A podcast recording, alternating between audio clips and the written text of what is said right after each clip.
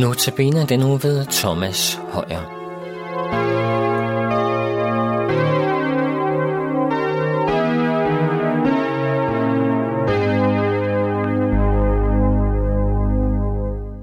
Velkommen til Notabene her på Københavns Nærradio. Mit navn er Thomas Højer. I denne uges Notabene har vi fokuseret på grundlaget for vidnesbyrdet. Grundlaget for frimoden for vidnesbyrdet, som vi ser den hos apostlene i apostlenes gerninger. Og øh, da vi i går så på menighedens ydre situation, og så på, hvordan menigheden var frimodig, både i forfølgelsestid og i fredstid, så skal vi nu se på menighedens indre situation. Det lader til, at det samme kendetegner den indre situation. I Apostlenes Gerninger kapitel 4, vers 32 kan vi læse, Hele skaren af troende var et i hjerte og sind. Øh, og og, øh, og øh, beretningen der fortsætter så med at fortælle om det ejendomsfællesskab, som galt for menigheden. Øhm, altså at man levede uden at man, man, man, man, man byggede et kollektiv op, hvor øh, man var fælles om al ejendom, men det var ikke sådan, at det var mit og det var dit, men at man var fælles om al ejendom. Men udover et ejendomsfællesskab er der også, øh, at man er et i hjerte og sind.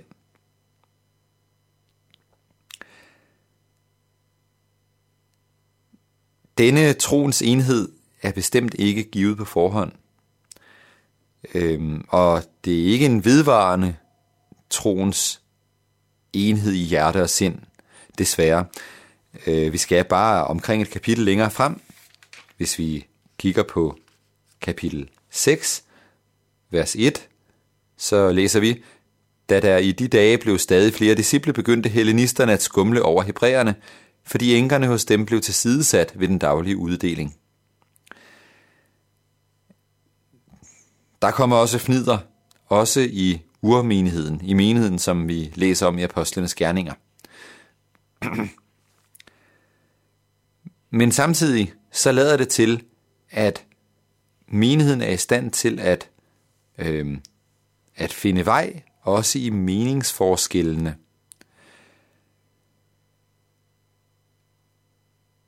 Man skubber det ikke under, under gulvtæppet, man fejrer det ikke under gulvtæppet, men man øh, finder brugbare løsninger, når der er meningsforskelle. Således ser vi det, når, når, øh, når menigheden også vokser ud over den jødiske kreds og rummer både jøder og hedninger. Det var en voldsom udfordring. Det var samtidig også en voldsom stor glæde, at Gud kalder mennesker af alle folkeslag til troslydighed, men, men det var en voldsom udfordring.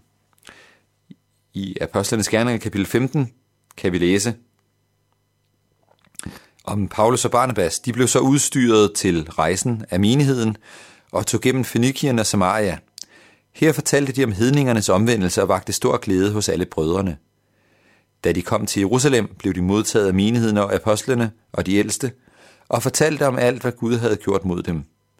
Men nogle troende fra farisæernes parti rejste sig og sagde, man bør omskære dem og pålægge dem at holde Moseloven. Apostlerne og de ældste trådte sammen for at drøfte denne sag. Altså, man træder sammen for at drøfte denne sag. Man, man, man fejrer ikke tingene ind under gulvtæppet og, og, og øh, lader som om, at der er en, en, en, en enighed i mening. Men man tager tyren med hornene. De øh, finder så en løsning, øhm, og den øh, kan vi læse om i vers 19 og 20. Det er Jakob, der siger, Derfor mener jeg, at vi ikke skal skabe vanskeligheder for de hedninger, der vender om til Gud, men skrive til dem, at de skal holde sig fra besmittelse med afguder og fra utugt og fra kød af kvalt død dyr og fra blod. Det er, det er den formel, de bruger.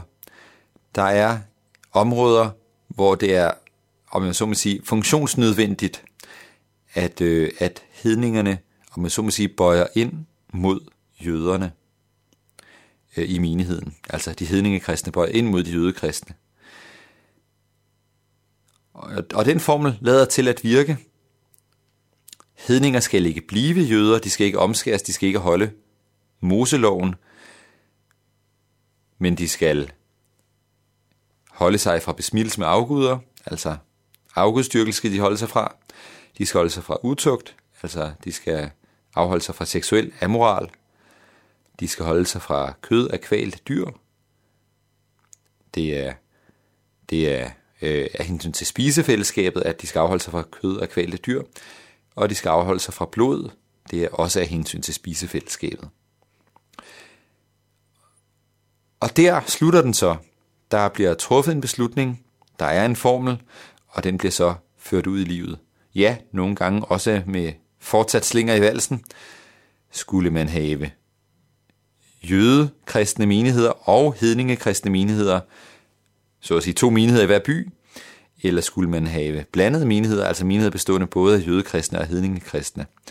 Det kunne sagtens skabe problemer. Øhm, men Paulus er meget tydelig om, at, at, at, at et ønske om blandede menigheder, og det er fordi en blandet menighed er et vidnesbyrd om, at, at muren er brudt ned, muren imellem jøder og hedninger. Er der mure i dag? Nogle vil sige, at der er generationskløfter i dag mellem unge og mennesker, der er knap så unge. Og nogle mennesker vil sige, at der er mure byggende på musiksyn eller teologisyn, eller syn på muligheden for at samarbejde med ikke-luthersk kirke og kristendom. Øhm, min oplevelse det er, det giver mig stor frimodighed til at vidne, når vi taler sammen og rækker ind mod hinanden for at arbejde på at nedbryde murene, snarere end at vi lader øh, tavsheden råde, eller måske endda fordommene mod hinanden råde. I sådanne debatter, der er det ikke altid, at vi kan blive enige, men måtte Gud hjælpe os til at finde formler, lidt ala Jakobs formel, der gør, at, at vi alligevel øh, ikke volder hinanden sorg ved de valg, vi træffer, og at vi har fundet en mulighed for at bøje ind mod hinanden og at tage hensyn til øh, hinanden, som den stærke skal tage hensyn til den svage. Med, med det som et udgangspunkt, så tror jeg, det vil øge vores frimodighed for at vidne.